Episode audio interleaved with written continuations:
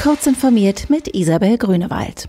Angesichts des zunehmenden Drogenhandels im Darknet will Hessen sicherstellen, dass Postdienstleister verdächtige Sendungen regelmäßig den Strafverfolgungsbehörden melden müssen. Das Land hat dazu einen Gesetzesantrag in den Bundesrat eingebracht, der am Freitag erstmals im Plenum debattiert wird. Die von Hessen vorgeschlagene Verschärfung des Postgesetzes würde bedeuten, dass Bedienstete in Brief- und Paketermittlungszentren der Polizei dann Sendungen unverzüglich übermitteln müssten, wenn zureichende tatsächliche Anhaltspunkte auf illegalen Handel mit Drogen, Waffen oder nicht zugelassenen Arzneimitteln bestehen.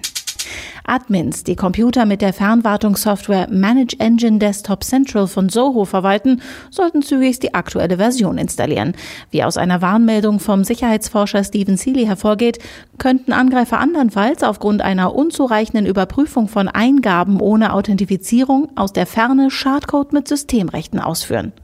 Der Suchmaschine Shodan zufolge sind derzeit rund 2300 Server mit einer verwundbaren Version von Manage Engine Desktop Central online.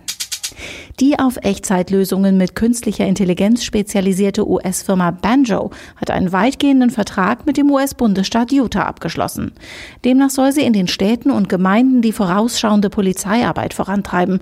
Dazu erhält Banjo direkten Zugang zu Videoaufnahmen aus staatlichen Überwachungskameras, etwa an Straßen oder öffentlichen Plätzen, Notrufsystemen, Bewegungsdaten von Fahrzeugen der öffentlichen Hand sowie andere sensible Informationen. Osram nimmt am 31. August 2021 die Leitefrei Cloud vom Netz. Verbundene Smartleuchten verlieren zu diesem Zeitpunkt einen Großteil ihrer Features. Sie können zum Beispiel nicht mehr von Assistenten wie Alexa und Google Assistant gesteuert oder in Gruppen genutzt werden. Updates für die Lampen wird es nicht mehr geben. Osram begründet das Ende der Leitefrei Cloud mit schwindender Performance des Gateways. Das System sei technisch veraltet, schreibt das Unternehmen auf seiner Website. Es gebe zahlreiche bessere Alternativen auf dem Markt. Diese und weitere aktuelle Nachrichten finden Sie ausführlich auf heise.de. Kurz informiert wird Ihnen präsentiert von der SecIT bei Heise, der Treffpunkt für Security-Anwender und Anbieter am 25. und 26. März im Hannover Kongress-Zentrum.